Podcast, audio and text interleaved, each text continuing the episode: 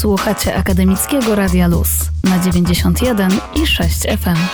Dzień dobry, drogie słuchaczki, drodzy słuchacze, tu Michał Sałkowski. Wkraczamy we wtorkowy magazyn Dzieje się, a w nim wrocławskie MPK, które ruszyło z białą flotą promującą oddawanie krwi, a jednocześnie w czasie upałów włącza pasażerom klimatyzację w autobusach i tramwajach. Czy to bezpieczne w dobie koronawirusa? Zdania są różne, powiemy o nich. Naukowo dziś przyjrzymy się Szczecinom. Adrian Patej opowie o stresie włosów, ich siwieniu i o badaniach ekspertów z Uniwersytetu w Kalifornii, zbliżonych do sprawdzania wieku drzew na podstawie ilości słojów. Jest pomoc dla zagranicznych artystów, którym koronawirus związał ręce w czasie pandemii i uziemił w Polsce. Trwa nabór do rezydencji artystycznej. Jest szansa, by dostać lokal w centrum Wrocławia i spore honorarium. Konkrety przynosi Piotrek Downar-Zapolski a na dodatek w Radiu Luz bajkowo nam się zrobi. 26 lat minęło w połowie czerwca od premiery Króla Lwa, jednej z najbardziej kasowych animacji w historii kina. Emilia Andrzejczuk opowie o nim więcej, szczególnie o dźwiękowych walorach tej produkcji nagrodzonych Oscarami. No to Hakuna Matata.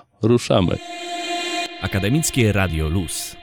Biały autobus i biały tramwaj z czerwonymi symbolami kropli krwi jeżdżą po ulicach Wrocławia. Biała flota ma propagować oddawanie krwi. To inicjatywa pracowników wrocławskiego MPK, którzy sami są krwiodawcami. Tak dzieje się od 40 lat. Dość powiedzieć, że w ubiegłym roku oddali oni w sumie 265 litrów krwi, mówi Piotr Krzyżanowski, prezes klubu honorowych dawców krwi przy MPK Wrocław. W klubie honorowych dawców krwi na dzień dzisiejszy oddaje krew y, systematycznie około 200 krwiodawców, bo tutaj z tym wiadomo, że zawsze różnie bywa. Stan zdrowia przede wszystkim jest tym czynnikiem, który pozwala oddawać tą krew regularnie. Tak? Z drugiej strony znowuż badanie przeprowadzane przy pobiorze krwi pozwala nam na bieżąco monitorować stan zdrowia. Tak więc to jest dwustronna korzyść. Tak? Oddajemy krew, ale z drugiej strony mamy świadomość i bieżące monitorowanie stanu zdrowia, czy wszystko z nami jest w porządku. Krew albo osocze można oddawać przy ulicy Czerwonego Krzyża we Wrocławiu, w Regionalnym Centrum Krwiodawstwa i Krwiolecznictwa. Najbardziej brakuje minusowych grup 0 i B. Ośrodek prowadzi także mobilne akcje. W naszym mieście krwiobóz zobaczymy jutro przy dworcu głównym PKP. A jak jesteśmy przy komunikacji miejskiej, władze MPK podjęły decyzję o uruchomieniu klimatyzacji w autobusach i tramwajach. To wyjście naprzeciw apelom samych pasażerów. Jak poinformował prezes MPK Krzysztof Balawajder, przewoźnik nie mógł już dłużej czekać na wytyczne głównego inspektora sanitarnego co do postępowania w komunikacji zbiorowej w czasie upałów. O stosowną opinię MPK miało zwrócić się już przed miesiącem. MPK podjęło tę decyzję świadome pojawiających się sugestii chińskich naukowców, którzy po badaniach w jednej z restauracji w Guangzhou wskazywali, że klimatyzacja może sprzyjać rozprzestrzenianiu się koronawirusa. Ponadto pojawiły się badania amerykańskich i niemieckich specjalistów z Instytutu Roberta Kocha, przekonujące, że lepsze wyniki od klimatyzacji daje otwieranie okien i ciągła wymiana powietrza wewnątrz pojazdów. By zmniejszyć ryzyko, MPK prowadzi codzienną dezynfekcję pojazdów i ozonowanie oraz cotygodniowe czyszczenie pojazdów wirusobójczą metodą antystatyczną. Jednocześnie jednak apeluje, by pasażerowie w autobusach i tramwajach nie zapominali o zachowaniu odpowiedniego dystansu i noszeniu maseczek. Koronawirus nadal istnieje.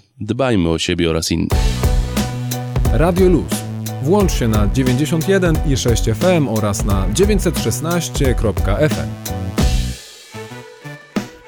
Czas na naukę w Akademickim Radio Luz. Jest ze mną Adrian Patej. Cześć Adrian. Siemanko, cześć. Jak tam Adrian sesja? A powiem Ci, że bardzo w porządku. Ja jako student piątego roku nie mam właściwie żadnych egzaminów. Wszystko mogę sobie zaliczyć zdalnie na podstawie prac, także zero stresu. No dobra, obrona może być jakimś stresem. Ponoć obrona to już tylko formalność, no powiem Ci, że to Ty jesteś w trochę lepszej sytuacji ode mnie, bo mi zaczynają siwieć włosy od tego wszystkiego, co się dzieje, zwłaszcza zdalnie. No i dzisiaj o tym siwieniu włosów sobie pogadamy, ponieważ masz dla nas bardzo ciekawe badania. Tak. Myślę, że jeżeli nie wszystkim, to zdecydowanej większości znany jest fakt, a przynajmniej powszechna opinia, bo nie jest to potwierdzony fakt naukowo, że od stresu siwieją włosy. Jednakże najnowsze doniesienia naukowe dowodzą, że faktycznie stres wpływa na siwienie włosów, co dowiedli naukowcy z Uniwersytetu w Kolumbii, publikując artykuł w czasopiśmie, który nie jest jeszcze co prawda zrecenzowany, ale moim zdaniem wygląda na całkiem rzetelny. Opracowali oni metodę badawczą, która polega troszeczkę na czymś, co zwie się dendrochronologia i dla niewiedzących jest to badanie wieku drzew na podstawie ilości słojów i według ich metody badawczej wzięli oni aż 400 włosów, gdzie każdy z nich badali pod mikroskopem i na podstawie tych obrazów mniej więcej udało im się ustalić, że włos rośnie około 1 cm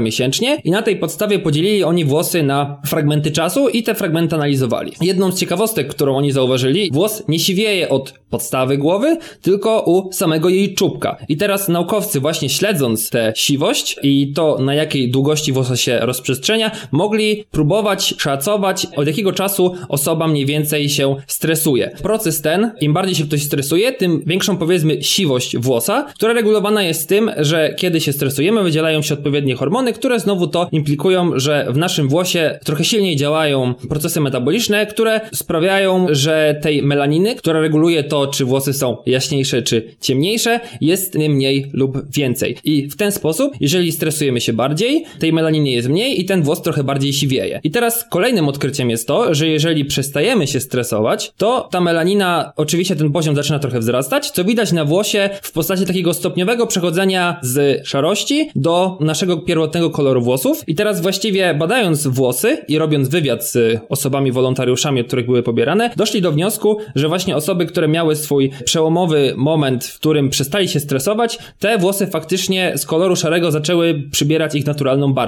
Mówią naukowcy, że ten proces jest odwracalny, chociaż może nie w pełnym tego słowa znaczeniu. Jest on raczej do zatrzymania, ponieważ jeżeli włosy siwieją od końcówki i w pewnym momencie przestaniemy się stresować, no to oczywiście jeżeli później zetniemy taki siwy włos, to dalej będziemy cieszyć się naturalnymi włosami. Na przykład z wywiadu z jedną osobą wynika, że badając jej włos, byli oni w stanie stwierdzić, w którym momencie uczestnik pojechał na wakacje i w związku z tym jego włosy przestały siwieć. Im mniej się stresujemy, tym ładniejsze, zdrowsze i mniej siwe włosy mamy i co najważniejsze, kiedy mamy sesję i po sesji pojedziemy na wakacje, wyluzujemy się, to odrosną z tym samym ładnym kolorem. Kwestii jeszcze uzupełnienia może, że proces dotyczy tylko włosów, które powiedzmy no nie są siwe od dłuższego czasu. To nie jest na przykład tak, że włosy, które są siwe już od dwóch, trzech lat na przykład naturalnie sprawią, że one nagle przestaną być siwe. To jest tylko dla tych zmian, które były wywołane właśnie okresem stresowym. No i oczywiście jeszcze inna kwestia, że geny, bo też na przykład są ludzie, którzy mają trochę predyspozycję do tego, żeby siwieć. Także to tak też, żeby nie było, że nagle przestaniemy się stresować, co oczywiście wszystkim polecam, żeby nie było i nagle będziemy mieli tam piękną super czuprynę. Więc wrzućmy na luz. To był Adrian Patej z redakcji popularno-naukowej Akademickiego Radia Luz. Bardzo Ci, Adrianie, za tą informację o naszych włosach dziękujemy.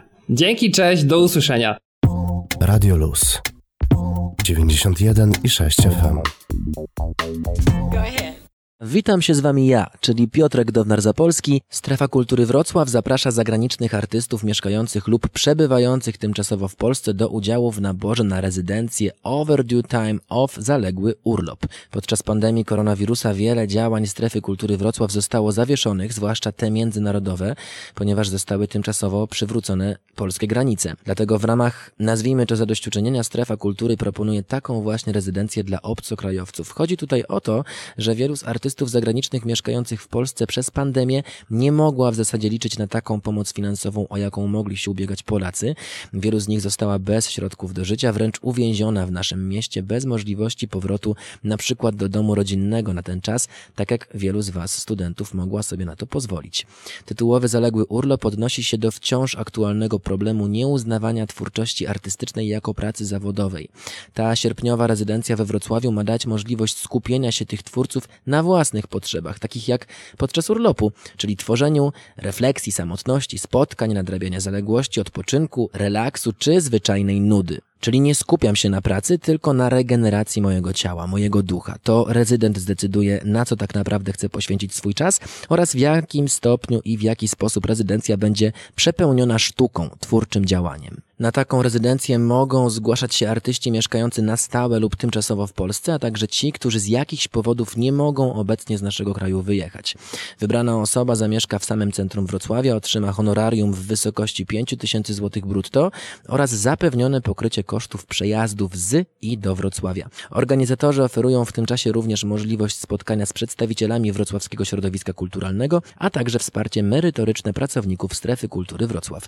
No, kto by nie chciał skorzystać skorzystać z takiej oferty. Dobrze i miło spędzić czas w przepięknych okolicznościach naszego miasta, totalnie za darmo, a do tego mieć szansę na osobisty rozwój artystyczny. Hm. Jeżeli ktoś z Was pasuje do opisu kandydata, czyli jeśli ktoś z Was jest artystą z zagranicy, w całej Polsce, albo znacie takie osoby, to zgłoszenia na rezydencję Strefy Kultury Wrocław przyjmowane są włącznie do 30 czerwca. W aplikacji należy przesłać swoje CV, portfolio, wypowiedź odnoszącą się do tematu rezydencji zaległy urlop, czyli na przykład odpowiadając na pytania, dlaczego chcesz wziąć udział w rezydencji, jak postrzegasz temat zaległy urlop, jakie jest Twoje zdanie na temat relacji czasu twórczego i czasu wolnego, czy też work-life balance. Czy zajmowałeś się już tą tematyką w swoich dotychczasowych działaniach? Z jakimi wyzwaniami musi mierzyć się artysta, artystka w Polsce?